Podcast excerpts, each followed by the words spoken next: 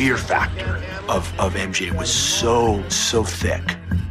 Yeah, let's not get it wrong. He was an he was a jerk. He crossed the line numerous times. But as time goes on and you think back about what he was actually trying to accomplish, yeah, he was a hell of a teammate. Welcome back to 77 Minutes in Heaven, the Dallas Mavericks podcast on the Athletic Podcast Network. I am Brian Dameris. He is Mark Followill, the TV play by play voice. How are you, Mark? I'm good. I'm good. Looking forward to today's episode as I look forward to all of our episodes. And we have another great special guest. Uh, continuing the absolute A list huge names. That's right. We have the athletic and the tickets own Bob Sturm joining us.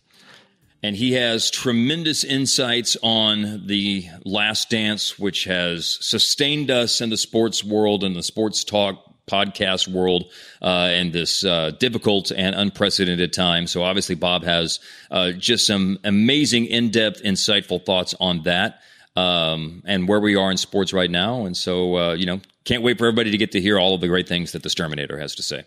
And you know, it's an interesting discussion because I think I was on the other side of him a lot uh, on some of the talk about MJ, but he really turned me in some some interesting directions and, and actually convinced me of one or two things. Mm-hmm. Uh, not everything, but I think it's a it's great perspective to hear. And then after that, uh, you and I will continue our discussion on our thoughts on the whole doc, and then the latest in uh, the openings of practice facilities and all that. So let's get right to it. All right, Followill, we are now joined by the great athletics and the tickets own Bob Sturm. Thanks for joining us, Bob. Oh, gentlemen, this is a pleasure. I'm a longtime listener, first time caller. Hey, can I tell you a, a, quick funny story before we get started, Bob? And that is that. Um, you hold a special place in the uh, weird Followill brain and the numbers and the things that get stored in there. I would uh-huh. say that these days, you know how we are with cell phones now. Yes, sir. Uh, you, you just put a number in and then you have it saved by the person's name, and that's how you call people. But there are a handful of people uh, my mother, my wife, Expo, Dave Keeney, my producer with the Mavs, and you and maybe a couple of other people, but there are still a handful of people's numbers who I know without even looking it up. And you are one of those people from just knowing your number for so long and calling it that I don't even oh. have to oh. look up your number to call. If, if, if I wanted to, I could just, I could That's, give your phone number on the podcast right now. I'm not going to do that. I'm, I'm a nice guy wonderful. like that, but. okay. but well, I would uh, love to talk to all the listeners, of course, but maybe another time. Yeah, perhaps another time. So, well, no, it's great to, it's great to have you on. And, uh, obviously we have lots of good, uh, we hope good questions anyway about uh, something we've been watching very closely for the last five weeks. Yeah, absolutely. I'm uh, I'm flattered to be asked, and uh, let's fire away. Let's go. So, Bob, I know you've been watching. I, I was wondering if. Uh, kind of talking about the generational divide on MJ, and you know, a lot of the scuttlebutt is that he did this because in 2016, LeBron uh, said he was the goat, and I actually mm-hmm. agreed to this on the same day that the Cavs parade was. So, have your kids been watching? And you know, do what do they think after seeing this? Comparing them to you know LeBron, Steph, KD, Dirk, you know the they're they're heroes of today. Do do they think Jordan's the goat, or you know how is that playing with the younger generation? Yeah, uh, that's that's a great question, and I think it's it's perhaps part of a a uh, larger uh, view of how we treat legends in their time and legends after their time, right? Um, in fact, I think it's only getting more pronounced the difference between current big names and past big names just because uh, social media is almost taking off another level of armor or wrapping paper or uh, invulnerability or however you want to describe it. And so I think it kind of does it on its own that, you know, in the case of Michael Jordan, you're really talking about a brand name and a literal brand name. And, so the kids don't need that uh, explained to them. Like my kids probably need Gretzky explained to them way more than they need Jordan because of Air Jordan. And so now you're talking about the details and you're talking but but I think they already think whoever had this entire brand named after them or fashioned after them, they must be a superhero. And and and now there's another group which is uh, perhaps not my kids, uh, but uh, you know maybe my radio kids, uh, the guys that uh, kind of maybe grew up listening to me and now they're in the business. Now that's a different level because they're uh, somewhere around their 25th or 30th birthday, and I think for them they were actually alive for the tail end of Jordan, but their memories of that have kind of been put aside almost like Barney the dinosaur. And then they assume anything that's come along in modern times, just like a television or a car or anything, must be better. So a basketball star of today, just by pure uh, progress, is better than anything the 90s could have produced. And I think The Last Dance is very useful for them. I've heard a lot of people walk that back. Whether Jordan did it because of LeBron, I, I'm kind of skeptical of that. I think it makes a good story, but I, I really think it's just more of the human journey that when you get in your mid 50s, you're now far enough away that it feels like forever ago, but you're also hypothetically and hopefully far enough away from death that it just seems like a good time to kind of tell your grandkids, even if you don't actually have grandkids, uh, about uh, about what you accomplished. I, I think that's pretty normal, parade or no parade. But like I said, it probably makes a better story. You know, it's interesting you answer it that way because I think you know why Jordan has such an outsized influence in our lives is that a he he took the game. You know, I think Bird and Magic took the game national in the 80s. He took the game global in the 90s. Yeah. And I think, secondly, uh, just the brand. He was the first athlete that I can think of that became a brand. And now that's all you hear about, right? How do you, how do you mm-hmm. start your brand? But I think may, maybe a lot of what he wanted to do here was say, yes, I, I made it global. I became a brand, but what I really care about is basketball. And I wanted to show, he had an interesting quote. Uh, I can't remember exactly, but he said, you know, a lot of people, you know, don't really love basketball. They love what the game provides for them. And he, he yeah. really loved competing in basketball. And I think what he wanted to show everybody was, yes, the shoes, the global brand, the Gatorade, but, you know, here's what I was in between the lines.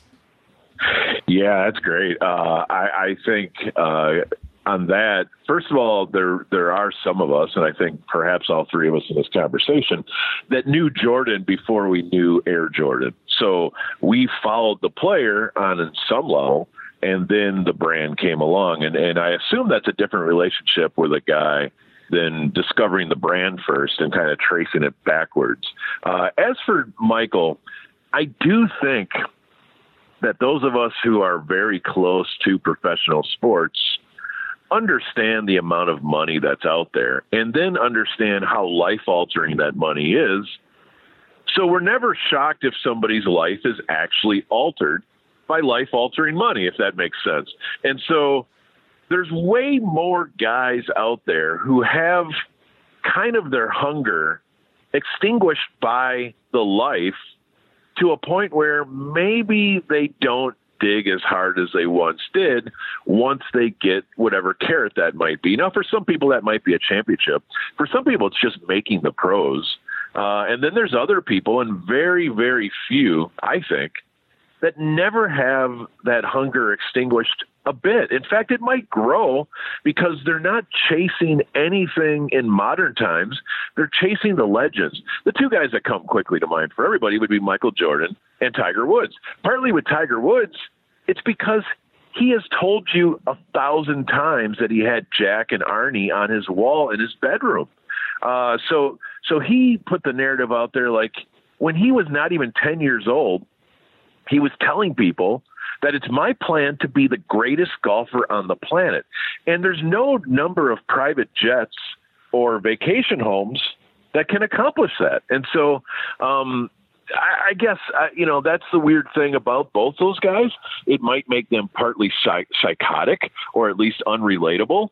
But uh, but but I have never lost a fascination for guys that treat sport like this never-ending life journey that they'll never actually get to perfection, but they're going to try to get it every day. And, and, and that's why I realize the last dance can paint him in an unlikable light for a lot of uh, light for a lot of people. But for me, I I don't don't know that I saw anything in there that made me think less of Michael Jordan. And maybe that makes me a flawed guy, but I don't know. That's uh, he for me. He encapsulates everything that all of us ever tried to accomplish ourselves in any game that we would call a sport. I, I think.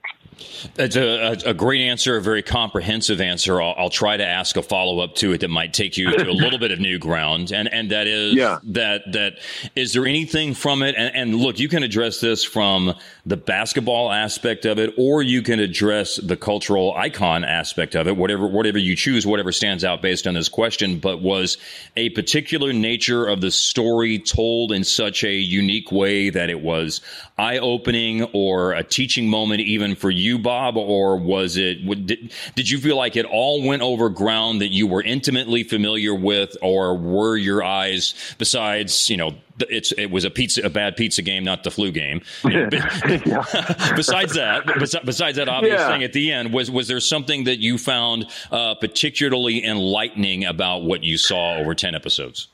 Yeah, yeah, absolutely. I think that I think it was too great a piece of uh, work, uh, art perhaps, or whatever you want to call a, a ten hour documentary. I think it was too great a piece of history to say I didn't learn anything. I learned a ton. Um, a, a, few things off the top of my head. Uh, the man for 25 years, I kind of feel like his baseball career was couched as a unmitigated waste of time and a failure. And for the first time in this documentary, and maybe this, uh, you know, only amplifies the idea that, uh, um, you know, it was obviously slanted in, in his benefit. But this was the first time I heard other humans of, uh, of, of great respect kind of say, Hey, do you guys realize how hard it is to hit 200 in double A if you haven't played baseball in 15 years? Like, you're a professional basketball player and you literally picked up another sport after your 30th birthday and did it at least at a non-embarrassing level. I, guess, I guess for 25 years, baseball people assured me it was embarrassing. And then I don't know why. Maybe it was that five minutes of that documentary, but I'm like, yeah, I, I don't know that another human could reasonably leave something at age 17, resume it at age 32, and uh, you know, I and maybe even back then I, I saw uh, hitting 200 uh, as, as as something only Bob Uecker would do. Um, so so so maybe uh, uh, success is, is is you know an intriguing thing, but I, I, would say I think it was a 15 game hit streak that they uh, that they uh, reported upon, and I, I, I, think at the, in the present tense, the media was just so darn cynical about a why is he not playing basketball for us anymore, and b who does he think he is playing baseball now? Um, and we're supposed to follow this like uh, he's still Michael Jordan.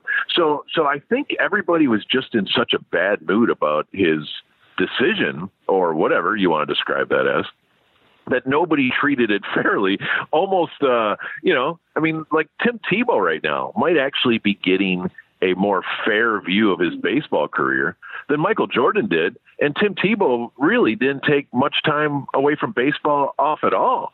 Uh, then the other things I learned uh, that were interesting was even his return feels like it was attached completely um, to the baseball work stoppage of 1995 or the lockout. And and I guess I had never put those two things together. So if baseball has their labor act in gear, do we not see the I'm back facts that spring? I, I don't know, but I guess I had never considered that until Michael tells us about you know his BJ Armstrong breakfast and and how the dominoes started falling from that.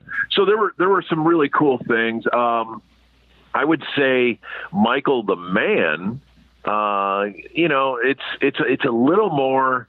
Uh, you know, wrapping paper, perception, and even the footage they choose from. Because uh, I realize uh, that Michael Jordan had absurd numbers of uh, loyalists and fans that just would not be moved from his spot at the top of the pyramid. And I'm probably uh, one. Uh, I, I, would not say I'm chief amongst them, but I, but I, I think at least of my colleagues uh, at the station, I, I think I might be the most convinced he's the greatest, and uh, also he's not a bad guy for that pursuit of greatness.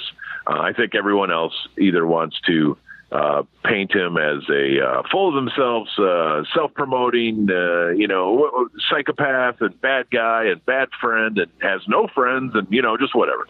Um, so I think I think there's a line, and I don't know if it's generational, and I don't know if it's uh, how did you feel about him in the '90s, and I don't I don't even know if it's did you play sports, and therefore are you aware that there are fights and practices twice a year in every sport at every level above like fifth grade.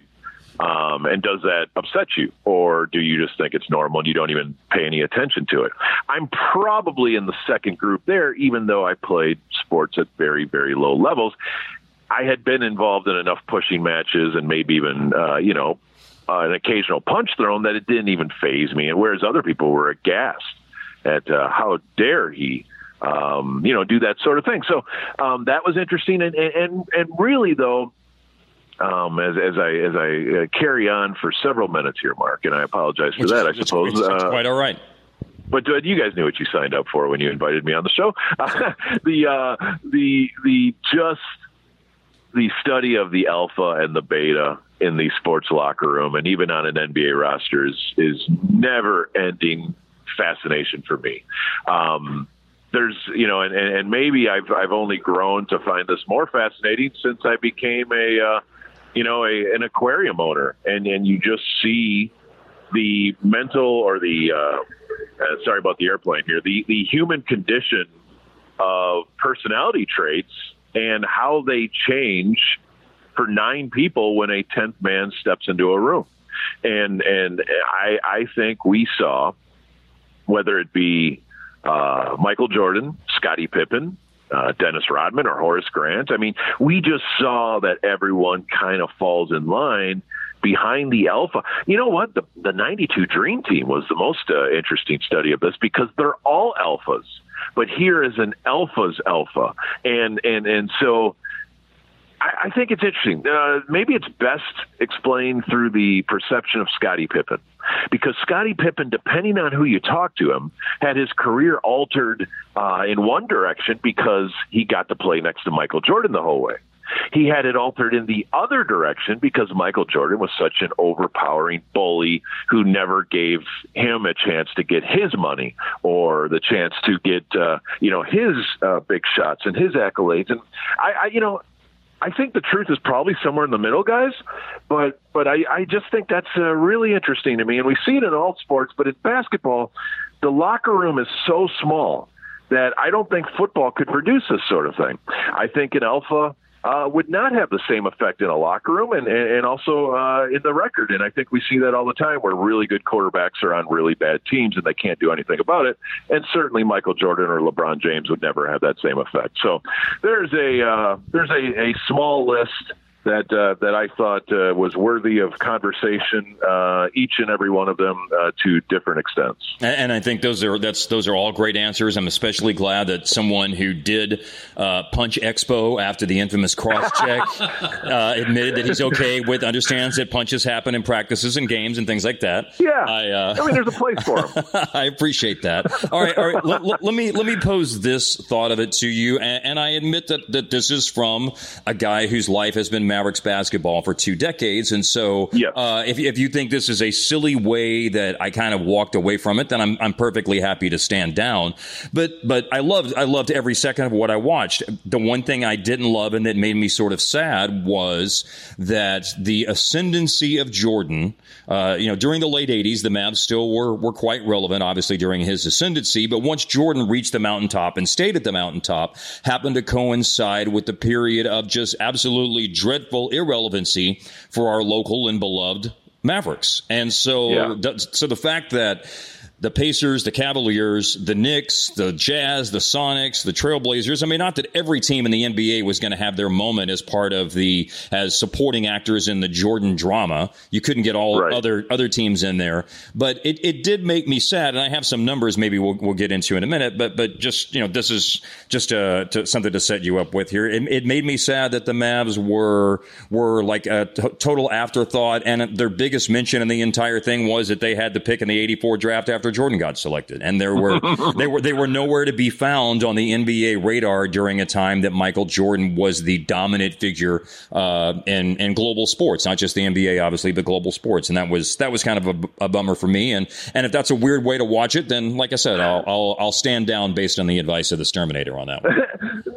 No, not at all. I I, I, I have a similar uh, feeling about my uh, childhood heroes in Green Bay uh, when the Cowboys and 49ers were uh, the only relevant NFC teams for, for a long, long time. And it's it's a weird experience because the history books of that very pivotal time in your life has no record of any of the games you cared about. it's it's uh it's a very yes, that's a very weird experience. I, I, I might I might ask you though, um, do you do you think about it in the other direction, uh, which is something that Tiger and Michael have both had a, a profound effect on their sports, which is the other guys who were absolutely the best in the world at what they did for a long, long period of time will kind of vanish without a trace only because their birth years coincide with his. And I think that's best discussed through the Utah Jazz.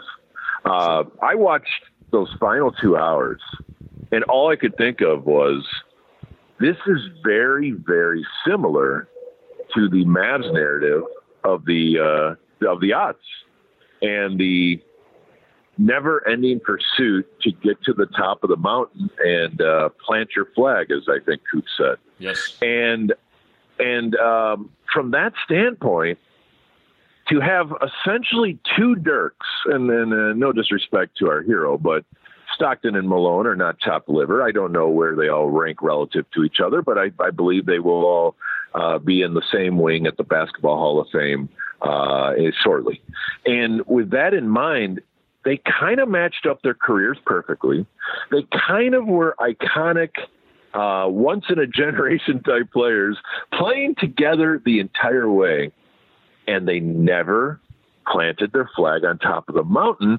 And that is maybe Michael Jordan's biggest effect on his sport is so many guys uh, will just kind of vanish into the wind a little bit uh, to future generations because they played the uh, the the bit parts in his story. So, Bob, I want to get back to this uh, MJ as a jerk discussion real quick, and I know sure. kind of where you are and where some other people on the station are, and and and he might be a jerk, by the way. I don't I don't want to rule out that he's a jerk, but uh, sure. but I just don't think it's as big as people make it to be. But go on. I'm sorry. Well, I think the thesis I have is that he needed these slights, uh, whether perceived or real, um, these battles internally to motivate him. That that's what yeah. made him successful. Uh, but I think the mistake he made is that he thought everyone is motivated the same way he is. Some people are motivated by carrots and sticks and and verbal or whatever. And and if you yell at one guy, uh, he he doubles down and plays harder, and you yell at another guy, and maybe he goes into a shell. But he he used a one size fits all approach, and I think the discussion of did he have to be that big of a jerk for them? You know, would they still have won if he was a nice guy. Um, I think he just didn't have the, in my view, um, you know, he, he always punched down, right? Scott Burrell, B.J. Armstrong, there was Kerr in the beginning. Um, you know, he didn't do that with Rodman. He didn't do that with with some other big, you know, maybe Pippen in a little bit in the beginning, but I, I think he could have had a lighter touch with the teammates and maybe was mm-hmm. using that hard approach with himself, and that would have made him uh, a little easier to deal with. Is that fair? Yeah, I, I mean, look, he's uh, he's far from a perfect human, and I think he made a lot of bad decisions along the way. Some were covered in the film, and some were suspiciously absent. I'm sure. Um, I think I think most of us especially if we're in one line of work the whole way. I think most of us, whether we admit it or not, and whether we need it or not, we have a number of governors over the course of our life that serve as our motivation to get out of bed. For instance, we have bosses, we have mortgages, we have uh, wives, uh, we have, you know, whatever, mouths to feed, uh, college to pay for, all these things. We have all these motivators, which I suppose they could be considered coaches in our life or, or uh, cattle prods or however you want to couch it. But what if we didn't have any of those things? What if you had all the money and uh, there was never a chance you were going to lose your job because the whole thing is built around you. And you have people approaching you because they just want a piece of uh, your empire. And I, I wonder now. Clearly, that would have all sorts of human effects on your personality and uh, how you are to deal with, from what kind of husband you are to what kind of employee you are to uh, really what kind of jerk you are. And if we could leave that to the side and just simply say, what motivates a person? What makes you strive for excellence? And by the way, the answer for most humans at a certain point is, I don't know that I am motivated. I'm just kind of, I'm just kind of trying to get to the weekend, guys. If that's all you so, so there's no innate strive for excellence for so many people. And so, yes, it seems insane, especially if you put the lists all together within, you know, a month and you broadcast it nationally. It seems insane that from LaBradford Smith to Magic Johnson to, to Isiah Thomas to, you know, to BJ Armstrong to, you just start going to Reggie Miller and, you know, Scott Burrell, just all these things that he, uh, Bryon Russell was this week's, I suppose, that he needed a reason to put them in his crosshairs is insane, right? I mean, there's really not even a debate, probably. But I guess the flip side is that might be communicating a different way to make you think that I have to get up at four in the morning, even during the off season, to make sure nobody knocks me off my throne. Um, because I think a lot of great, great, great all time best athletes are comfortable with getting knocked off their throne because I've been there and I've done that, and uh, they can't take that away from me, and I have the trophy in my room. Whereas I think it takes a special kind of competitive cycle to say, you can have this throne back when I say you can, and when my career is over. And I don't know that we've experienced very many people like that because almost everybody has a foil. Almost everybody has a match. Uh, they run into a guy that can take them down. And and what I think maybe, and again, I might be um, totally making excuses for the guy, but I think without a rival and without like an accountability uh, checkpoint or a governor, however you want to describe it, without any of those things in your life, I think you could make the case it's almost uh, an accomplishment that he wasn't even crazier or hasn't been even crazier post basketball. Um, because I do think this is what drives artists to early graves and, and, just all these types of things. So, so I mean, there's a, there's a human study in here, but but to to bring it all the way around, to expect him to be able to relate to Scott Burrell, or to expect Scott Burrell to be able to relate to the most famous human being on the planet at a time where social media doesn't exist. And he has really two places he can be. On the basketball court entertaining us or in his hotel room locked up and there's not even an internet hardly. There's definitely not an ipad. There's no on demand you are watching soaps in real time and sitting through the commercials guys. So I think it's also difficult to watch that and remember what he was dealing with in 1990. And I think if you try to do it, maybe he comes off as a little less crazy relative to the other most famous people in the world at the time, like, you know, Michael Jackson. And, you know, you right. start going down that list, Madonna. And so, um, I don't know. It's, it's, it's a fascinating study, but I don't think we'll ever see a period in time like that again because now we kind of see what you're like as a human in real time, uh, and and my example is Kevin Durant. Kevin Durant is probably one of the 100 most famous humans in the world, and we know how insecure he is with Twitter and with you know just all those things, and that did not exist back then. I think uh, you know your your answer when I asked you about the Mavs question, I loved your answer because I thought um, I don't I don't know that you intentionally meant to do it, but it did put Dirk's championship in perspective because you brought oh, up yeah. how how hard it is to win one, and you have all these obstacles that are in your way, and you and you, and you recite all those teams from the '90s that uh, you know their careers will unfortunately kind of vanish into into uh, you know won't be memor- remembered that is as fondly because of not winning a title, but but two to your to your most most recent answer. I thought John Stockton said, in essence, what what you just brought up in terms of so many people in Jordan's crosshairs. If you remember uh, Stockton's reference to Bryon Russell, he said, Yeah. "I have no doubt that Jordan had any number of edges that he needed to sharpen."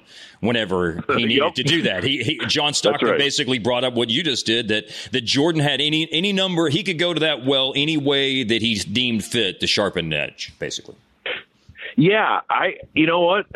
A comparison was Mike Rhyner for me, and I know that sounds really weird, and and, and half the the audience may not even know who I'm talking about. But when I got to Dallas, I found it weird that the Lion, Mike Rhyner, cared what you know the the sheep thought, uh, and and some of the guys in his crosshairs uh, outside the radio station were really irrelevant humans uh, in the in the industry, you know. And and it occurred to, it occurred to me at the time, like, dude, what's the point of caring what this guy says or what this guy thinks? You're Mike Rhyner, and and and and to Mike Rhyner, uh, there's a whole new universe, and I guess Michael Jordan's up there. So, you know, it's it's it's. Uh, I, I guess it's the human condition and how we're all a little insecure, and uh, it would probably be easier if we'd all just admit it. And everybody's got their own little battleground and their own enemies, and I, and, and I suppose we all deal with them in a different way. And and uh, and, and and full marks to the people that uh, when they die, everybody just says, "Man, what a great guy that was." And, and, and honestly, that's one of the things about Dirk you have to love is he navigated 20 years in the NBA, especially if people throwing sticks and stones at him, calling him names, making fun of everything, and uh, and he still is going to go down as a legendary ambassador and genuine good dude who does not act like your average NBA megastar. So he's not doing a uh, a podcast or a an Instagram live where he says, "Oh yeah, I could, I could have played football, kind of like MJ played baseball." Um, huh? Yeah, To stick yeah. himself well, I in mean, the conversation, yeah. That, well, and and uh, and you know, I, uh, you're obviously speaking of our friend King James, and and I I even think that's interesting. And, and this was a conversation I had with somebody a month ago. Is just the, you know, what what does your brain do differently if you are cut from your high school team as a sophomore? And I know that story's inflated, but if you do have a humbling experience at the age of 15 or 16 relative to your sport, or you're on the cover of SI at 16 or 14 or whatever LeBron was the first time he was on the cover of And, SI. and give yourself the nickname King. Yeah, and and you know, one has a dad who you know has a list of uh, you know here's how we're going to you know handle life as you're growing up, and and the other is is is is being adored by the entire basketball world as a can't miss future Jordan. I just have to think even those things move the furniture around in your brain enough that you know the final product is partly your responsibility, but but maybe the final product is partly our responsibility for what we do to these guys and for what we do to athletes and and how we can't wait as a society to build somebody up to an impossible level so that we can invariably tear them down when we get tired of them. Yeah, even the uh, the scene really struck me when he was walking into the hotel after their last title, and just the mob scene. Um, it- I think all of us were like, "Wow, that'd be really cool," but not every day and every night. And no. that that gets to your head at a level. Let me ask you this about to turn to the Mavs Sure. page a little. Um, and I heard you talk about you know other sports documentaries you'd love to see, and the '90s Cowboys would be fun.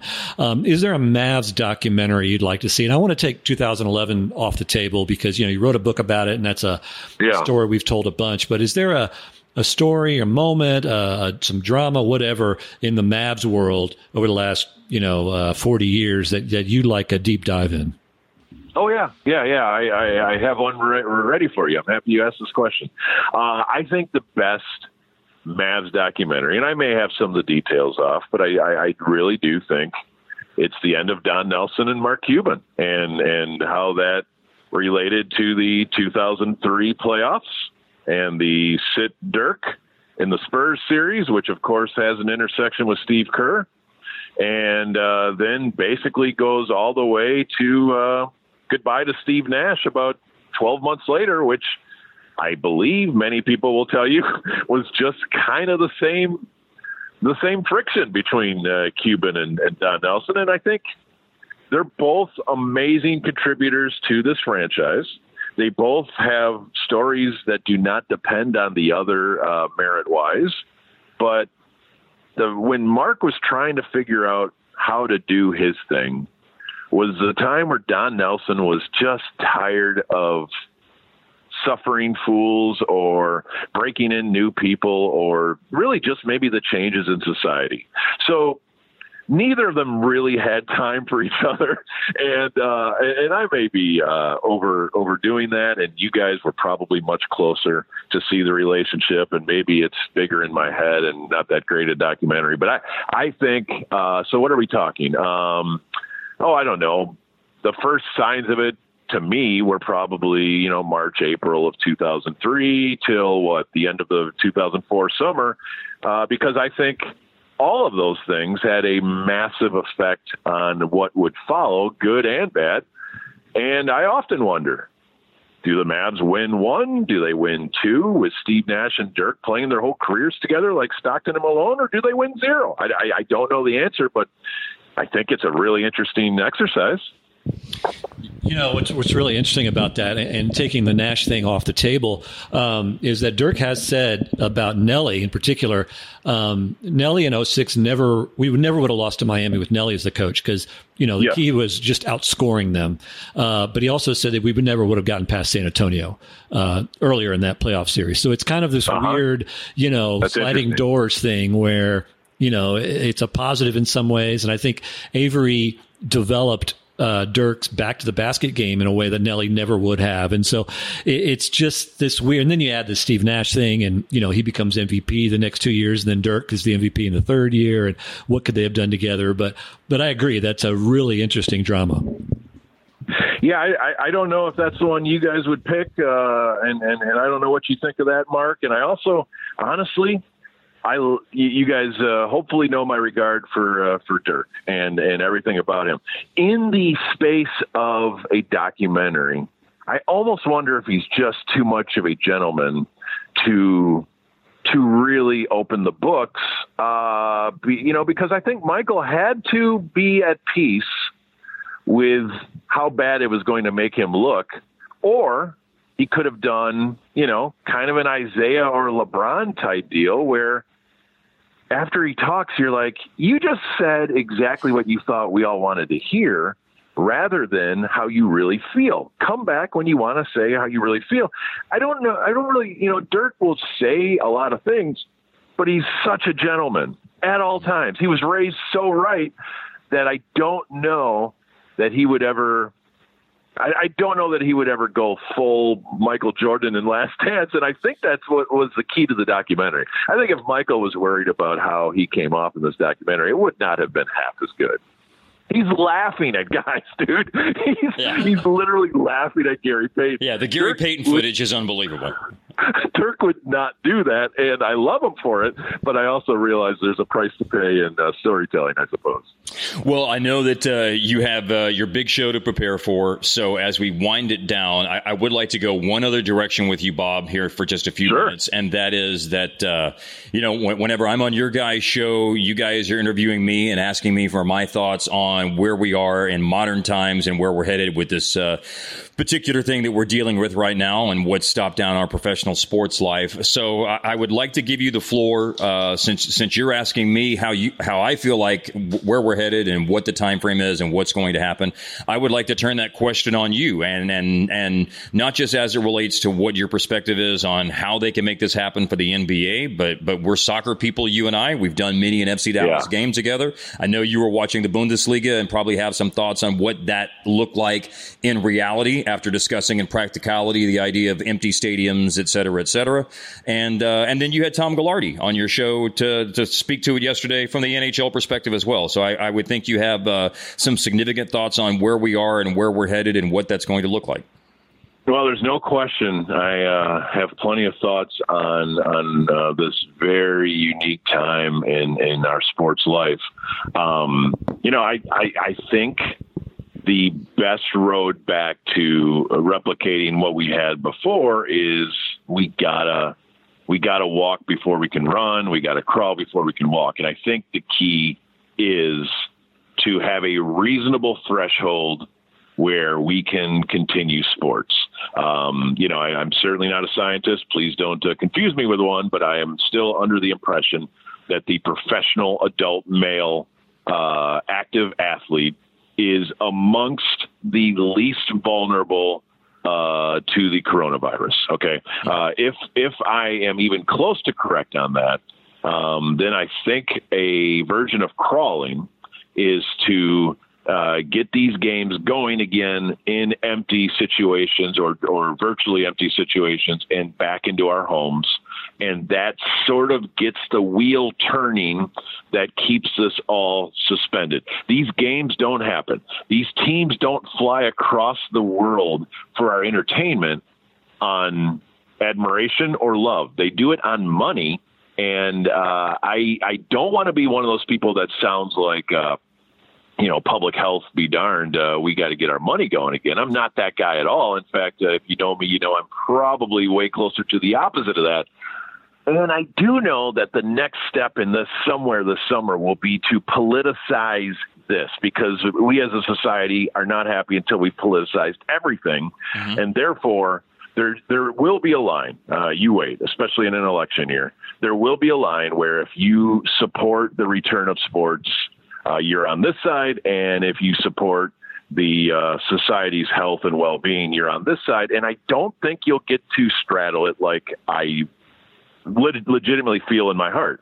So I'm thinking that will be next, partly because uh, of, of, just politics, and partly because uh, politicians uh, really stop at nothing to win elections, and uh, that probably is is is uh, free of uh, political affiliation. That's just how they're wired, is to have no holds barred.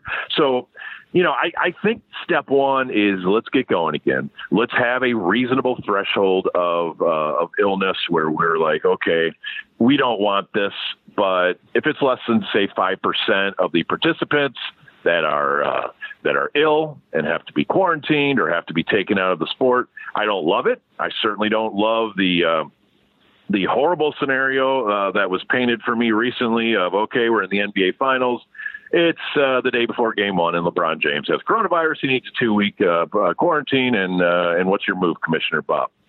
Uh, do we play on without uh, the key figure that people would even tune in to watch, and, and and the competitive balance of that series would swing with this decision? Do we delay it for two weeks? That sounds insane. And where's the threshold of drawing the line on what player is important enough to just hold everything? I mean, I think you almost have to figure out a hybrid, and, and I almost said World War II rules, but World War II was not governed by television money. So this is literally unprecedented, guys. So um, I think part of this plan is to hope for the best because that's all I can say with certainty is this could go wrong. But then after that, once once we feel that the cities are now uh, reasonably okay to at least function with great caution and great responsibility, then I think the empty venue uh, games will be step one, and then we kind of let that sit for a month maybe, and then uh, you know we go to the next step, which is all right. We think we can put 30% of fans. I, I, I don't know. I don't know what happens after that, but I do know if we don't get to that step, man, there are going to be bankrupt franchises in Yeah. every sport. In every sport, the MLS will fold, uh, and and you know I'll go on, but they won't, uh, and and that's just that's just the tip of the iceberg. And these small market teams in these other sports, I mean, I I think from someone who loves sports and loves the way it always has been and, and, and loves what lies ahead, I do feel very strongly that uh, July 1st has to be a time where our leagues across the globe are all pretty much back, at least playing on our televisions.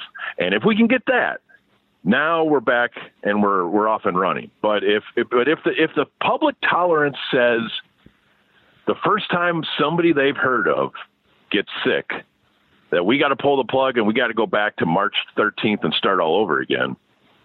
Man, I don't know what that means, but it, it, it is not good. So I'll just leave that at that. Well, Bob, you uh, you think all of this stuff at a much higher level than just about anybody I've ever talked to, and I love that. Your insight is incredible, and we uh, we just can't thank you enough for joining 77 Minutes in Heaven today. It's been fantastic.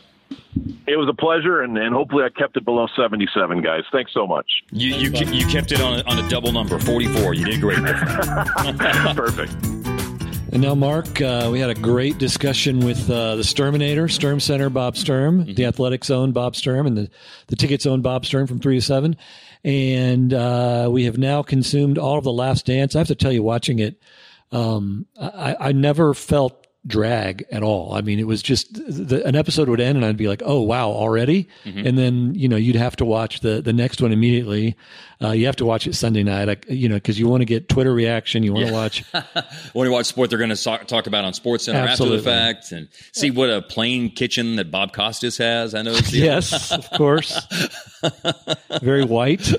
just it's a very uh, just normal guy kitchen. It wasn't very extravagant at all. Um, but uh, you know, we, we talked with Bob a lot about some some different things that that uh, came to mind from the series as a whole. One one of the things that that has come up. Um, and, and this is, I think, somebody who grew up in Houston. It's a little bit of a craw on my side. Um, is talking about whether they could have won, you know, eight or nine or ten of these things. Two different things. What you think would have happened in 94, 95, and also what you think would have happened in 99. Let me give you my input real quick. On the 99 thing, I think it's a non starter because I think if you remember, Pippen had just finished his seven year, $18 million total contract deal at that point. Right. And he then signed a uh, six year, $72 million deal, which was his last contract, uh, to sign and trade to the Rockets and then eventually went to the, the Blazers. Um, I don't think he would have come back for one year, even at a $15 million deal or $20 million deal. He was ready to get paid big money, and I think it would have been very, very difficult to get him back. And Remember, remember one of the one of the more famous uh, interview soundbite clips. I thought one of the more notable soundbite clips I thought from the doc was um, when they were talking to Pippen in maybe episode one or two about his being underpaid, and he said sitting up there on the podium saying, "My time will come." Yeah, My time will come. And, and say, oh, why can't he sign for fifteen to one? Well, we know from injuries and just whatever, maybe his play would have deteriorated. You just you're not leaving that money on the table, especially when you haven't really gotten your big payday yet. Correct. So I think it's a non-starter. That you know, listen, they, they wanted Phil back, but they wanted Phil back in a rebuild. Uh, that I I just don't think that would have happened. And a lot of people say, well, you would have been a long layoff, and the shorter season would have helped. I think a shorter season hurts an old team, especially when you're playing. Remember, four games in five nights, back to back to backs, things like that. Uh, and then the Spurs were a really good team. So, uh, although they probably would have gotten the East through the East pretty easily as the eighth seed, and Knicks made it through, I think that would have been tough. And then on the 94 95, and I admit bias in this, but uh, you Native of remember that. Houston, native of Houston, Brian Dameris. Yes. Um, full fledged MFFL now. I've, I've switched my allegiances to the uh, chagrin of, of my family, but um, They do realize that you worked for the team for Yes. several years, so yeah, yes, they paid they paid for my allegiance. But um, the '94 Bulls team wasn't that great. I mean, they lost Horace Grant Mm-hmm. in the offseason before then. Horace signed his big deal with Orlando. Was actually, I think, the third highest player in the NBA at that point. Um, and so you know, I think they got Ron Harper because of uh, and maybe Kerr at that point. I think came in, um, but you know they weren't that great, and they. Uh, but they did have the good season. Pippen stepped up, and then the next year uh, they actually were worse than they were the year before. yeah, they were 34 and 31, I think, whenever Jordan came back there at the Right. end. Yeah. and, and even with the legs that Michael didn't have, you know, uh, Orlando was a really good team. They, they, plus, you have to remember that Olajuwon was an almost impossible matchup for the Bulls. Uh, in the '94 season, he Duncan won the MVP, and he actually schooled him in the Western Or Conference. Robinson, David Robinson. Sorry, Yeah, yeah, you're you're all good. Robinson. Uh, he absolutely just made him look silly. Yes. And then in '95, they got Drexler midseason in the trade. Mm-hmm. Uh, they were a much better team, even than they were in the championship team from '94. Um, I think at least one of those the Rockets would have won. Well, some thoughts on what you had to say. Number one, I agree with you. First off, you said that one of the great things about the documentary was there was no drag, and and I agree with that. Um, I'm sad it's ended. It was like Sundays at my house were.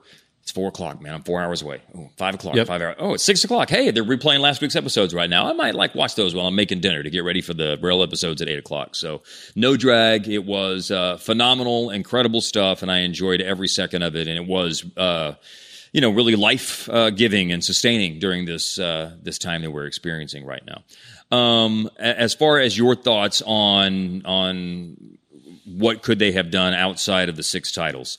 Uh, 1998, 99, even if Pippen, even if you want to take that out of the equation and say they could have talked him into coming back, um, that was a brutally difficult year. And so I don't think an old team that had just been through what they'd been through and then try to start up again and play. I mean, as you mentioned, four games in five nights, but the reality was, Brian, there were teams that year playing five games in six nights. Wow. I It was, that. you were play, you would play a back to back to back and an off night and then a back to back. And as a matter of fact, the same thing happened for pretty much every team had to do it one Because that season didn't end, didn't Yeah. start till well, February. towards the end of January or February. Was- Dirk, Dirk's first game was February 5th, 1999, the first game of his NBA career. Was the the first 2012 game of that lockout started Christmas, so it wasn't as bad scheduling. They played 66 games Yeah. or something like that. Yeah, this was a 50 game season. When- When the NBA locked out after the Mavs won the title, Brian, that season started at Christmas and they played 66 games and they were able to finish it up like around the 28th, 29th, 30th of April, basically the end of April. That year was a 50 game lockout or 50 game season after a lockout and it started at the beginning of February and finished in the first week of May and then you started your playoffs. So yeah, I, I, I don't think uh, Plus, Rodman, you know, Rodman had a stint with the Lakers, uh, which was a 35 game disaster. And then obviously we talked about the next year after an 11 month yeah. layoff, what he did with the Mavs. Um, he was, you know, as we saw in the last dance, you know, going to the WWE, uh, with, with your friend Bischoff in there. Bischoff was in he was in, Um, not out. that, uh, he was getting to the point where he was going to get out of control. Yes. I mean, he took a vacation to Vegas, you know, so just uh, Middle of the finals. a vacation during the season to Vegas, and then uh, disappeared during the finals to go be part of WCW Monday Nitro and join the NWO with Hulk Hogan or Hollywood Hogan at the time, of course. But but so uh, look, no chance to me in '99, uh, and mainly the lockout season is is what the what the story is there. And uh, and I'm not saying this because I'm sitting here with like a guy who you know listened to every Rockets game broadcast by Gene Peterson when he was growing up. Um, I, I think that so dismayed at every bad call that, that didn't occur. I think that uh, yeah, Olajuwon. You're right. I mean, one of the and and much the way that Jordan said his motivation was Malone winning MVP going into the first of the Bulls Jazz finals in 1997.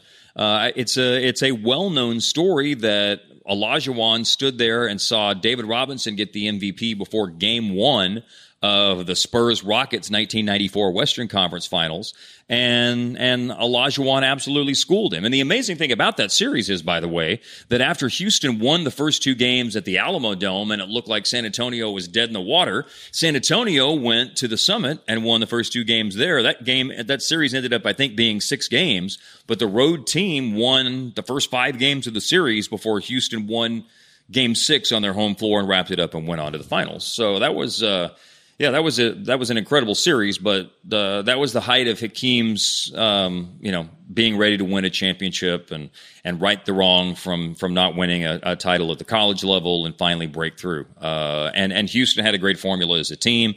Um, you know, I mean, what a battle it was against the Knicks in '94, and then you know what, what would be interesting to know and and and look back from a Rocket perspective is in '95 if Nick Anderson doesn't spit the bid at the end of Game One and Orlando goes up 1-0, how does that series? You know, the year where Rudy Tomjanovich said, "Never underestimate the heart of a right. champion," and they end up sweeping the Magic. Yeah, they ended up sweeping the Magic when Orlando had Game One and then blew it in spectacular fashion with missed free throws and, and Kenny Smith forced overtime and and Houston. I mean, Houston crushed them. Their spirit, you know, that crushed Orlando's spirit in Game One of that series. But but I don't know. Look, man, I I, I don't have any. Uh, uh, and I think disillusions that the Bulls were going to be like eight or nine time winners. They, and I think there's something to yeah. seeing what Jordan was like after that third title. Yeah, um, the third the third title of the first three pit. Right. Yeah, against Phoenix. Yeah, how exhausted he was. Yeah, and then I think there is some psychological aspect to, you know, knowing that they had called it the last dance. You know, uh, uh,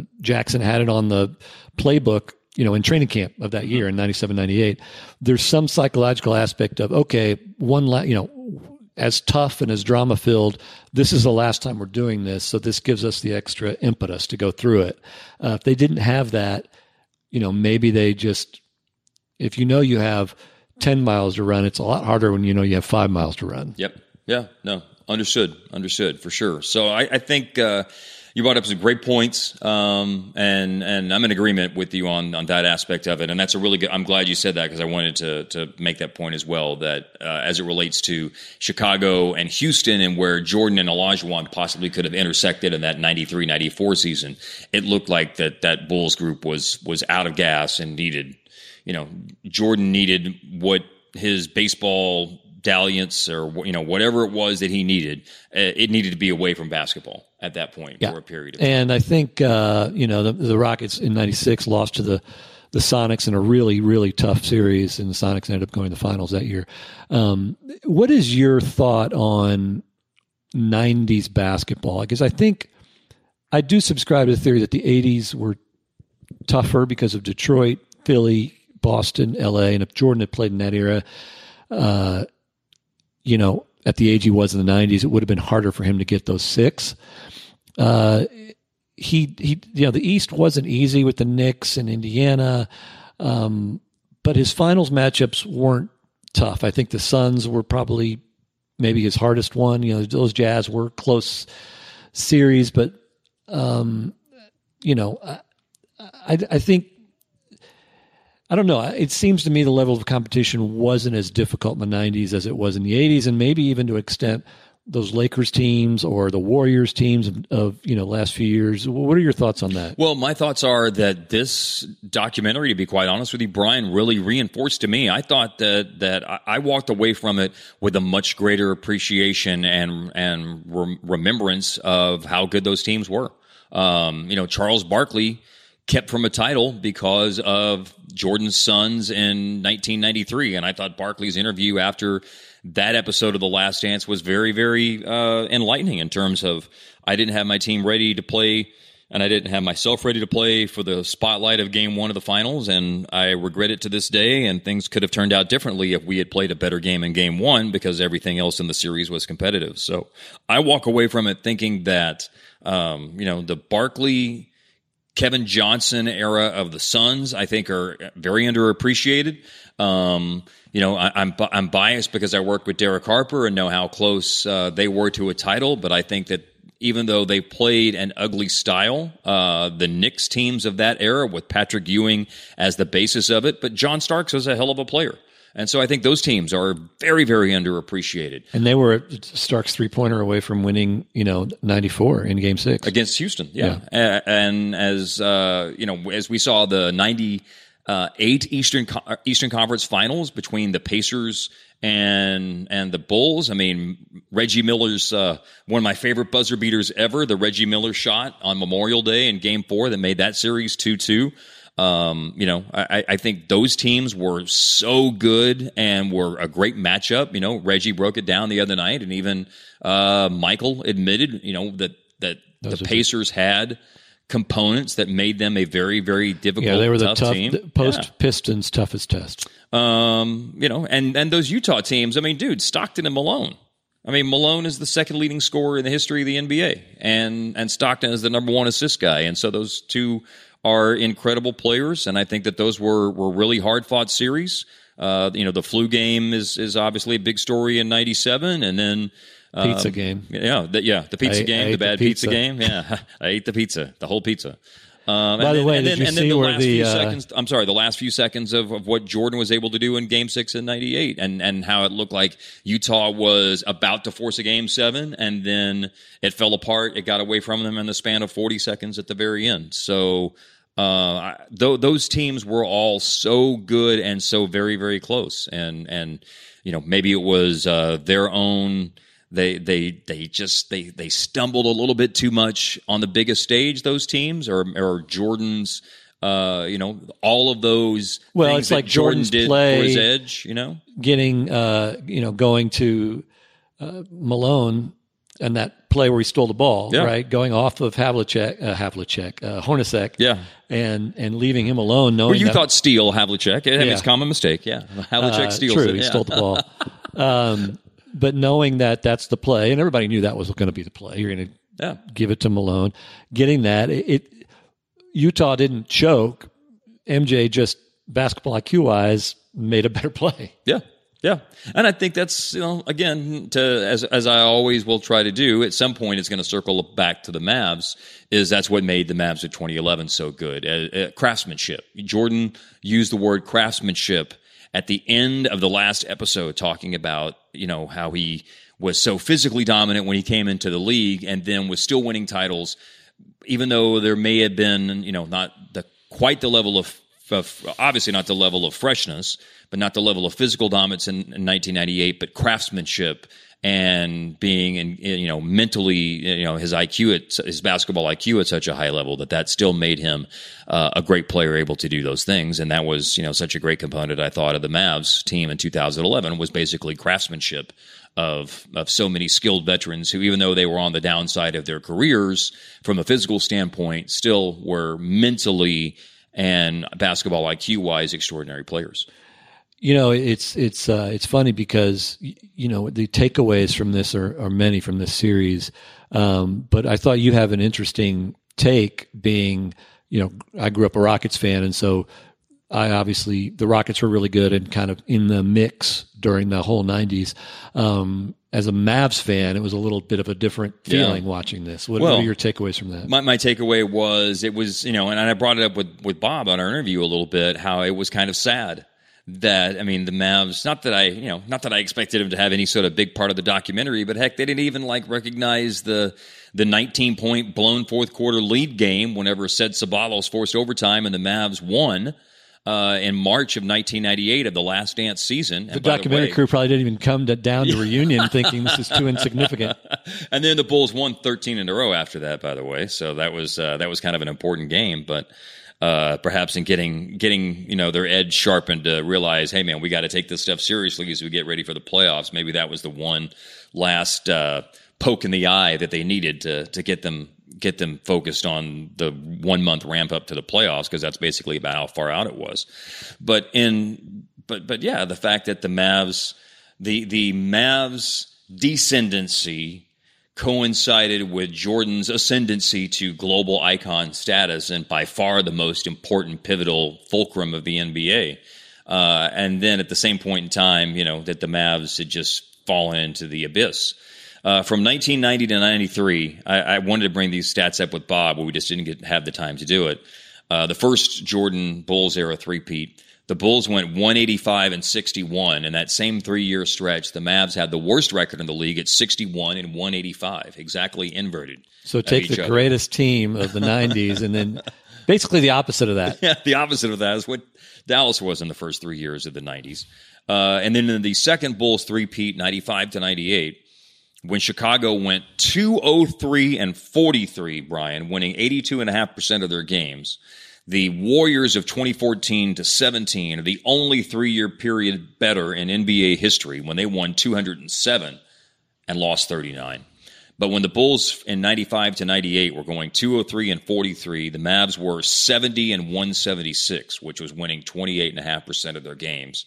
Only the three first years of the expansion, Vancouver Grizzlies and Toronto Raptors were worse. And surprisingly, the Denver Nuggets actually were a couple of games worse in that three year stretch than the Mavs were. At least the Mavs, uh, you know, did have a year of the three J's in there where things looked like they were heading on the upswing before when Mata came back. Yeah, before that era fell apart. Um, even Jordan's career games with Chicago against Dallas really kind of go down as afterthoughts. Uh, you know, no no real signature performances. Uh, Jordan against Dallas in 21 games with the Bulls went 17 and four. Won a couple of games at the beginning, Brian, and then in strange in a strange scheduling sequence, Dallas played Chicago twice at the very end of the 86-87 season, and then had games. There were two games against them early in the 87-88 season, early in that season. So Jordan lost to the Mavs three times in the calendar year 1987 and then proceeded to win uh, his next 14 games he played against Dallas before losing the last regular season game he played against the Mavs with Chicago in that in that game where they blew it in March of 1998 at Reunion Arena. Um, uh, averaged 27 in his career against Dallas, which was a low number. I mean, there's just a handful of teams. Uh, the Clippers, the expansion teams I just noted, and obviously against Chicago when he played with the Wizards. Uh, so, so one of his lowest scoring averages was against Dallas, and probably because there, quite honestly, Brian, were a lot of blowouts, and he probably wasn't having to play big minutes right. and and put up big numbers. Um, uh, for a guy who scored a hundred and who had hundred and seventy three career games of forty plus points, Brian, second all time to Wilt Chamberlain. He only had three of those games against Dallas. Yeah, he had forty three in a game at Reunion on April seventh, nineteen ninety so that was that was uh, that was still another year where they lost to the Pistons in the playoffs. Right. But in April seventh, nineteen ninety, he had forty three in a game that was won by John Paxson on a three pointer at the buzzer, 95-94. That was the end of the Mavs really last good team. Yeah, uh, yeah. Before got, the drought. Yep, they got bounced by Portland in the playoffs in the first round. They got swept, as a matter of fact, by the the Blazers, who went on to the finals and lost to the Pistons that year. And then uh, Jordan had a couple of forty-one point games against the Mavs while playing in Chicago. One of those includes the infamous Bubba Wells game in December of 1997, when Jordan scored 41 points, going 16 of 29 from the floor 16 of 28 on twos. Thought right, you would like that. 0 for 1 on threes, obviously. Uh, that was the game, though, when Nellie thought uh, that the 5 and 23 Mavs going into this game really had to trick things up. So he would use Bubba Wells strategically to do a hack a Shaq on Dennis Rodman. And he brought Bubba Wells in in the last two minutes of the first quarter and intentionally fouled Rodman three times. And Rodman went. Uh, four for six on those free throws. And then, and still a close game late in the third quarter, Nellie would do the same thing and bring Bubba Wells in and fouled Rodman three times in about a minute. And Rodman went five of six on those free throws. And so Bubba Wells still holds the distinction as the player to foul out in the shortest amount of time in NBA history, two minutes and 43 seconds. Wow. Yeah, all because of uh, Nellie's uh, Hacker Rodman. Yeah, wild strategy that uh, did not pay off as the Bulls won that game. Not that it was a blowout, but uh, they did just enough. They, they exerted the minimum amount of effort possible that they needed to in the midst of their final uh, season of the repeat three-peat. The minimum amount of effort possible to dispatch of a team that was five and twenty-three. Well, I think people have to remember. Uh, and it's what's amazing about MJ watching this, as opposed to the uh, load management era that we're in now, is that he did play all 82 games uh, and he played them hard. I mean, High, heavy minutes too, man. You have to understand that in a, and you know this because you travel every single game with the team. Um, there are just nights where if it's a Monday night in January and you're playing a lot of games that month and you're in Detroit, you just don't you're not feeling it. Yeah. And you may go in and it's the biggest game if you're Jordan for that team that you're playing Mm-hmm. in their barn. But for you, it's just like, ugh. And so yeah, you just you may just kind of walk through a game and score 21 points, which is low for him. Mm-hmm. Yeah. And Dallas, frankly, in the 90s was that place. Yep. Yep. But the amazing thing about it is, and I think that uh, even though this didn't come to light as much for Jordan in this doc, but you know he's kind of always was famous for saying that I may take the floor some night, and it might be the first night that somebody's ever gotten a chance to see me play, and so I'm going to keep that in mind when I go out there and play. And so that's you know not he played the games he was you know he played every game. Uh, there wasn't load management. I mean, if he missed games, it's because he was legit hurt. He played heavy minutes. He played very, very well in a lot of those games. So yeah, he just uh, Well, Mark, as as you know, as the only one of us here that's in show business, you know, me being a stand-up comedian, I can tell you that when I do like a, a weekend set where I have eight shows over a weekend, you know, that sixth show you may be tired, but and you're doing the same set you've always done, but that audience hadn't seen you, so. MJ and I have that in common. you guys we, we do, bring man. it every time. got- you relate to each other, Yeah. man. We're not just calling games. We we're crafting material and Cra- It's all about craftsmanship for you guys, man, for sure. No, it was. I got to tell you, man. I just I, I've enjoyed how much we've had a chance to talk about it. Um, And I'd, I'd enjoyed, you know, uh, Bob talking about, you know, now we're kind of thinking, oh gosh, what, what do we want these deep dives in?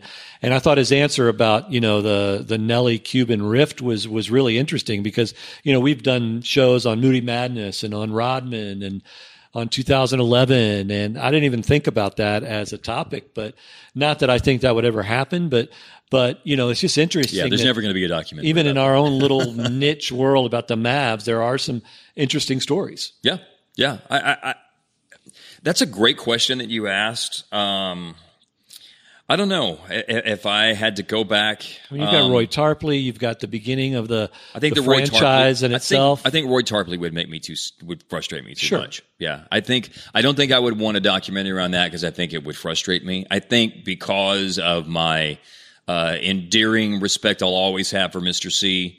Uh, you know, I, I've gotten to know Rick Sund over the years and Norm Sonju and both of those guys, and obviously grew up admiring them, and then have gotten to have somewhat of a professional relationship with both of them and hold them in the highest regard. Um, you know, and I know, you know, you and I were talking off air, you know, the, the, what Sonju and, and Don Carter did to get the Mavs here in 1980, whenever Sonju basically had the Buffalo Braves coming here in 1978, and then there's this crazy story of how the Celtics owners and the Buffalo Braves owners swapped ownership because and Crazy. then- they just yeah. traded franchises. They, they traded each other their teams. They traded each other their shares in their teams.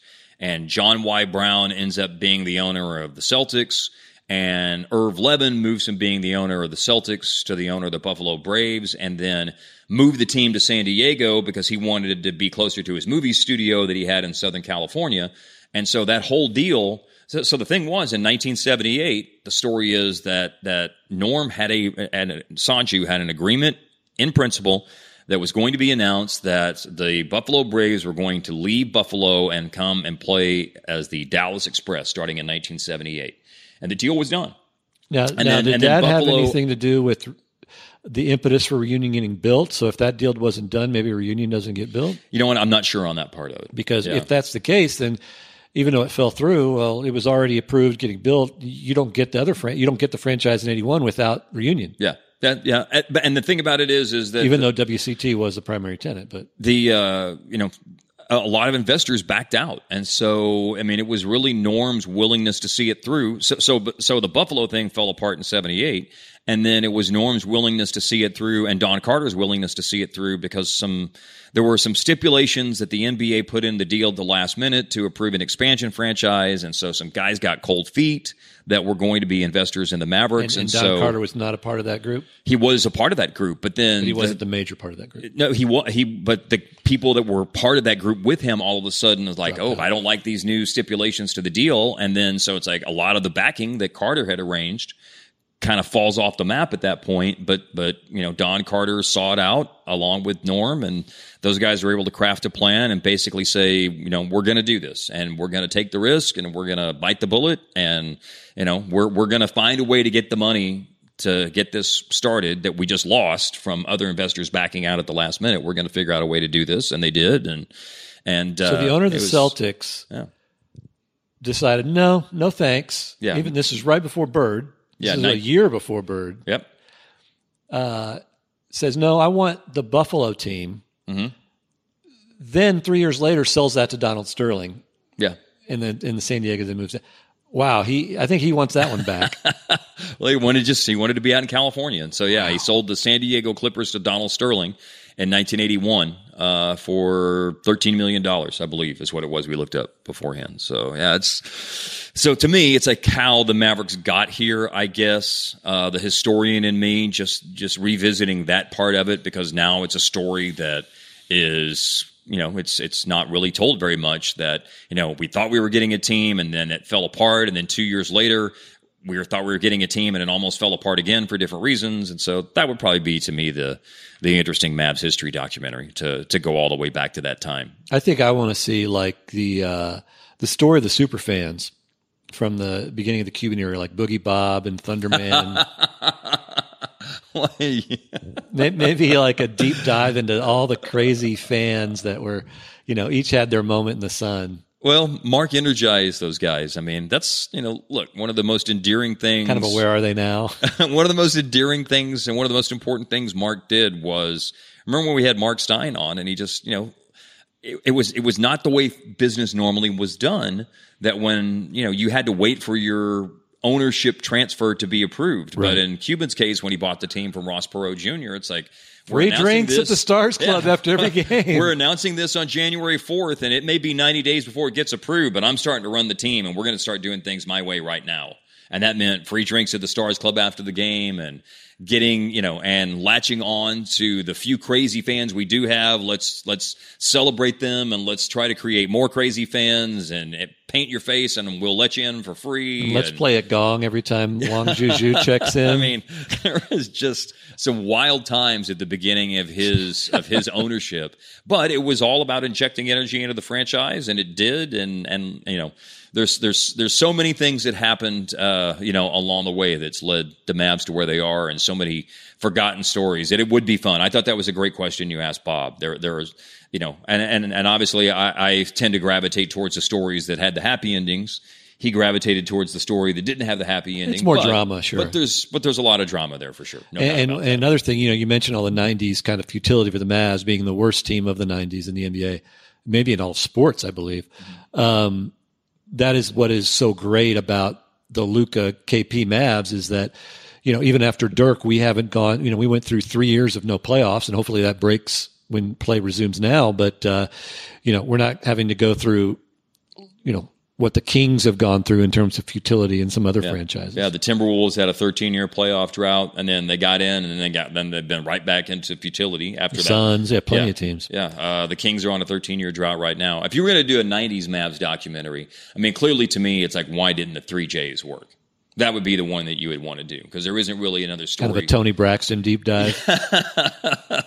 what role did she play in that? If in fact she did play. Now I know you asked Jay Kidd about that during your Mavericks rewind, but it didn't make the final cut. So It ended up on the cutting room floor could for you some could you post that on your Twitter? Let me see if I could find the. Uh, I'll, I'll call up Dave Caney and see if we can get that Okay. footage. Yeah. Well, let's do talk about uh, you know where we are now. yeah, you did mention us getting started back up again, and so uh, I, I do want to revisit that. Yes. Yeah, so you know it it looks like momentum is just slowly but surely dripping in that direction. I mean, it's like a lava flow. It's not fast, Right. But but it is moving. and, and I, I don't know of any other than some Larry Nance comments uh, Monday. Uh, anybody really that's against the NBA returning to play. It seems like the owners are all for it. Mark, I think, is for it, but wants to do it in the right way. Um, you know, the, the major players of Chris Paul and LeBron and those guys want to do it. yeah, they had their their phone call last week. Um, the I think you said how many teams now have facilities open? So the latest count that I saw on Sunday night or Monday, and this includes in California, you know, where Gavin Newsom obviously has, you know, been has, has been much slower, and and uh, what is it, Eric Garcetti, the mayor of Los Angeles? Yes. I mean, you know, things are much much slower to open up out there relative to some other parts of the country. The Lakers and Clippers, I mean, they've signed off on the Lakers and Clippers. Yeah, they gave them an exemption. Yeah, to have the the very very extremely limited use of the practice facilities that the NBA is allowing right now.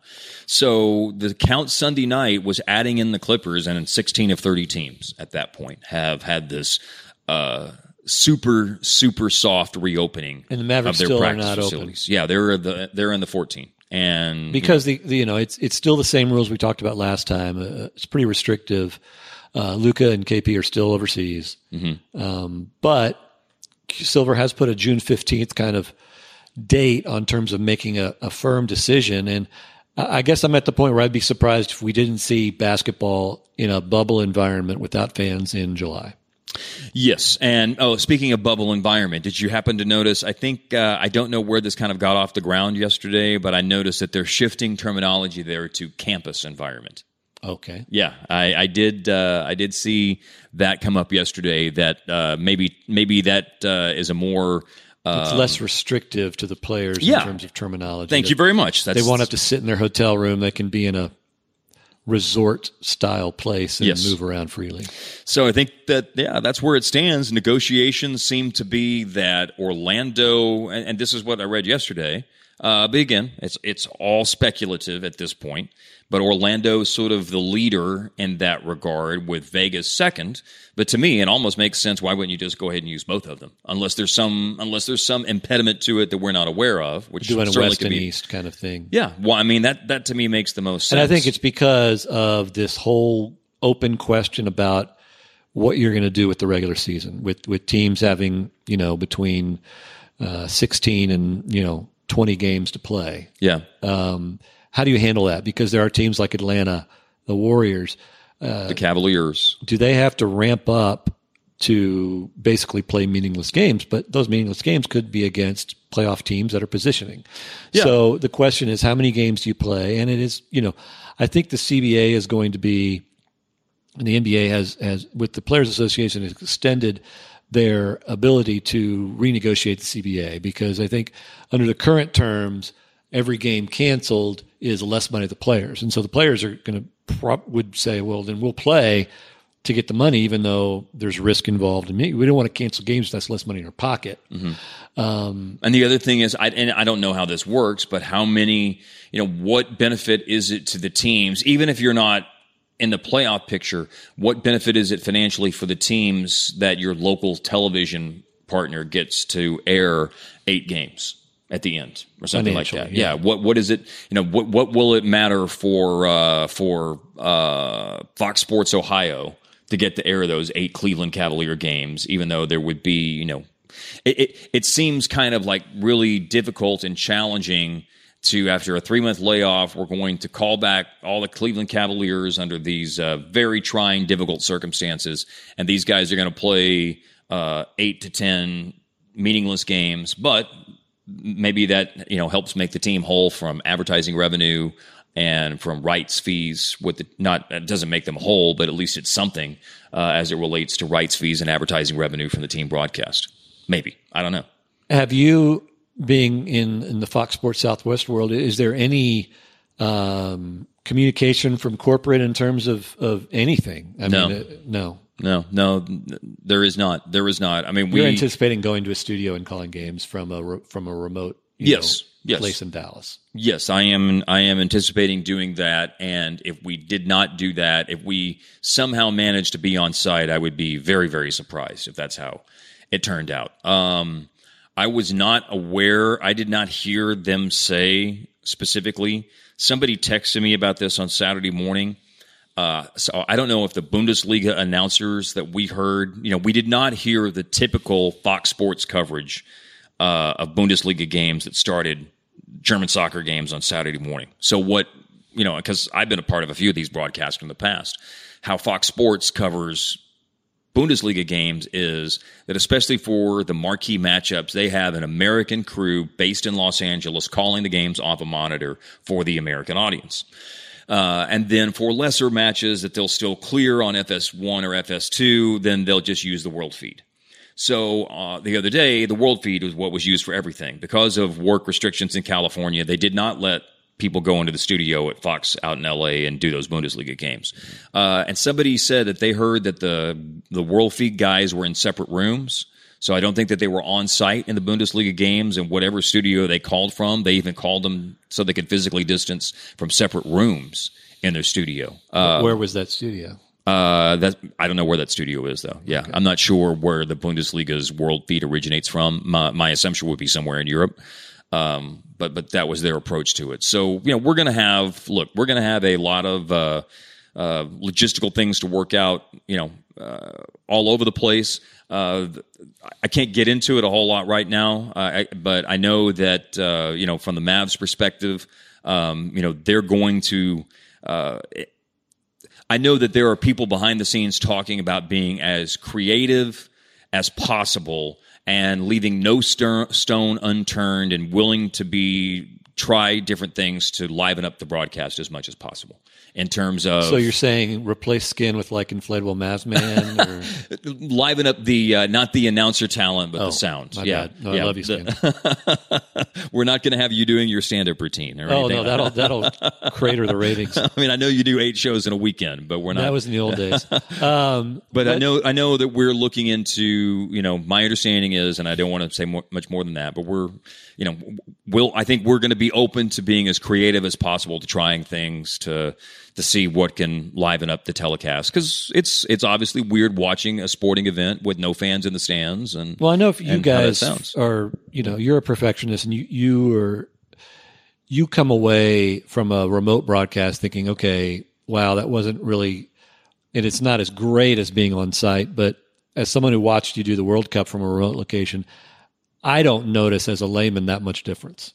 Right. So I don't think the quality is going to be that much worse. I know obviously the preference is to be there, but I, I don't think there should be a lot of consternation that it's just going to be a significantly less valuable broadcast. Yeah, I agree with that. I, I think the uh, the consternation is over the fact that it's that that you won't have fans, and so that um, I mean I've done a ton level. of yeah I've done a ton of soccer games, and you get the effects from the site pumped into your headphones, so you hear the crowd and you know all of those sort of things. So that helps you uh, create some of your own energy as a broadcaster. But it's just going to be it's going to be a weird sound, obviously. And you know, Joe Buck has said we've got to pump crowd sound into the games. I mean, I know that he suggested that, and uh, you know, I said when I was on with the ticket a couple of weeks ago when they asked me about that, I said I'm not opposed to that. I'm not signing off on it either. I think that basically this is going to be a time that's going to challenge us as people who uh, announce broadcast and the people who work behind the scenes as producers and directors. We're just going to have to try some different things, man. And we're going to have to be willing to take some risk and be creative and be innovative. And some of these things will work, some won't. Let's give them all a try and see what's good. And I, I hope that everybody will bear with us uh, in all of these things, not just the broadcasters, but you know, it's difficult for the players. Uh, you know, we're all going to have to understand that this is going to this is a uh, never before experienced time in our life, and if we're going to get sports back, we're going to have to, as Bob said on the podcast earlier, crawl before we can walk, and that's what these sort of games are going to represent. If you ever watch, you know, the summer league game, especially in the the side gym Yeah. next to the Thomas and Mack Center, uh, you know, those aren't vociferous fans. Sometimes those, those Yeah. you're hearing a lot of squeaky shoes there Yeah, too, sure. and it's not. There's no issue with that. So I think we can get through that. Let me ask you. I do too. I do too. Let me ask you from uh, we did see golf, NASCAR, and, and the Bundesliga golf in an exhibition come back last weekend. Uh, is there any lessons that you're seeing from the Bundesliga, um, you know, early on that you know are things we need to look for in the return of the NBA? Uh, I didn't see anything other than I just know that the Bundesliga uh, has, you know, a very. I think I told you last week that they've said 322 people are the uh, number of people that are allowed in a stadium at any one time, uh, and and that's not fans. That's 322 players, coaches, support staff, stadium workers that are essential that have to be there to make sure that the lights are on and and the power's running and all that sort of stuff. And I don't know how they arrived at that number of 322. Just typical German precision, I guess, and Yeah. some sort of formula down to the how many people per square meter we can have there. Um, you know, you're just going to have to have really uh, tight protocols and uh, lengthy, uh, restrictive type protocols in place. And I guess, I guess to answer your question, Brian, I, I do have something I would like to say to that. Um, and this is, you know, I don't go down this road in, in this sort of form very often, but I did think it was interesting. And Are maybe you I going to break out in a song or something? no, no. I, I, I, I, I, I don't remember if I brought this up to you or not. And, and that is, I was really struck by what I read when the Bundesliga got the go ahead from the German government. And I read what the CEO of Borussia Dortmund said, and the CEO of uh, RB Leipzig said, and for that matter, the CEO of the entire league, the, the, the equivalent position there of the commissioner of the league. And they all pointed to the fact that they had been given great responsibility by the German government. So therefore, we have to behave. Uh, we have to follow these safety protocols to the letter. That's why there was a big uproar about a Hertha Berlin player who was seen on video shaking hands with players in the training room after his coronavirus test had come back negative, and then that caused a big uproar of look at this guy flaunting physical distancing re- regulations.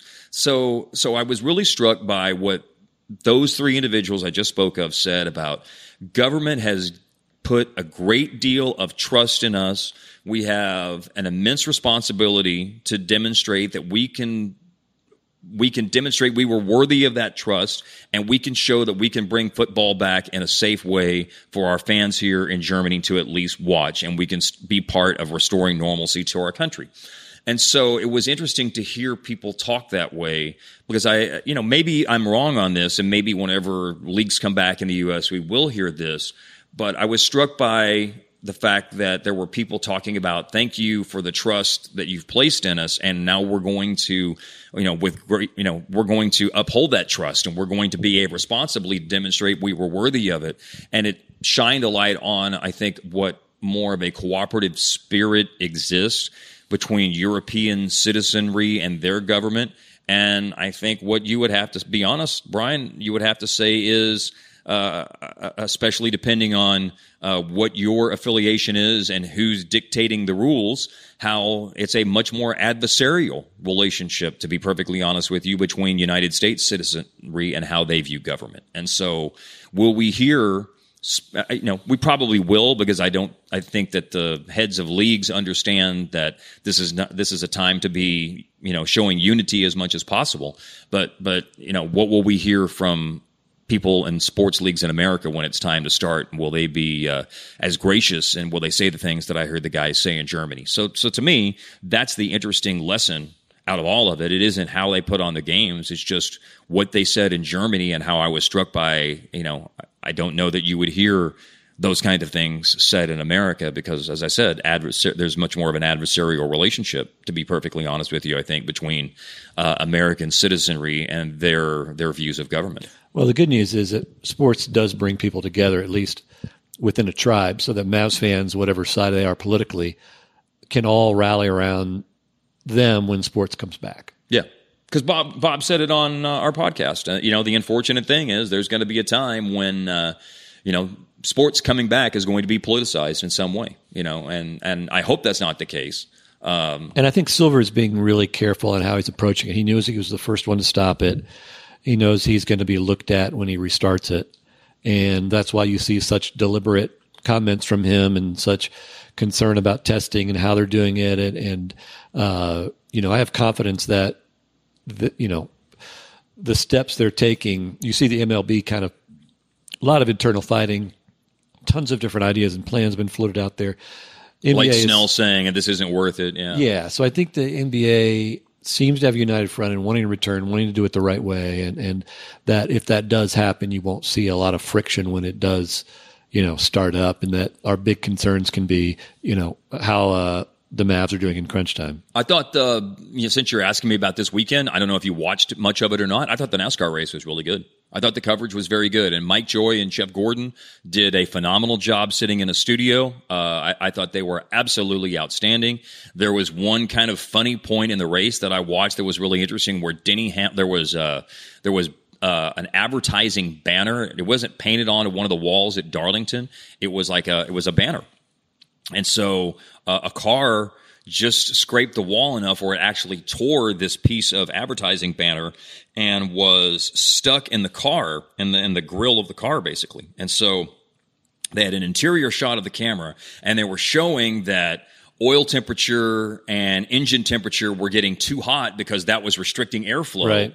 And, those guys from, I mean, Larry McReynolds was part of this too with Mike Joy and with Jeff Gordon. And, and McReynolds and Jeff Gordon said, well, he's going to have to try to get up right on the bumper of another car to disturb the airflow. So that will then create a draft and pull that piece of advertising banner off the front of his car. And I'll be damned if it didn't, if he didn't do it and that actually worked. And then it flew back and got stuck in the grill of the car behind Denny Hamlin. So that was, uh, you know, they, it was a unique situation. And I mean, I thought their those guys.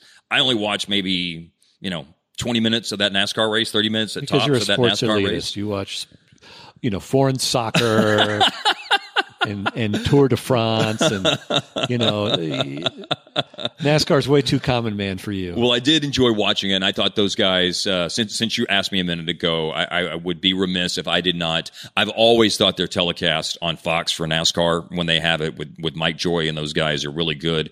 And I thought the the Joy, Jeff Gordon, Larry McReynolds group uh, sitting in a studio and having to deal with that unique situation, they were fantastic. in what I saw the other day.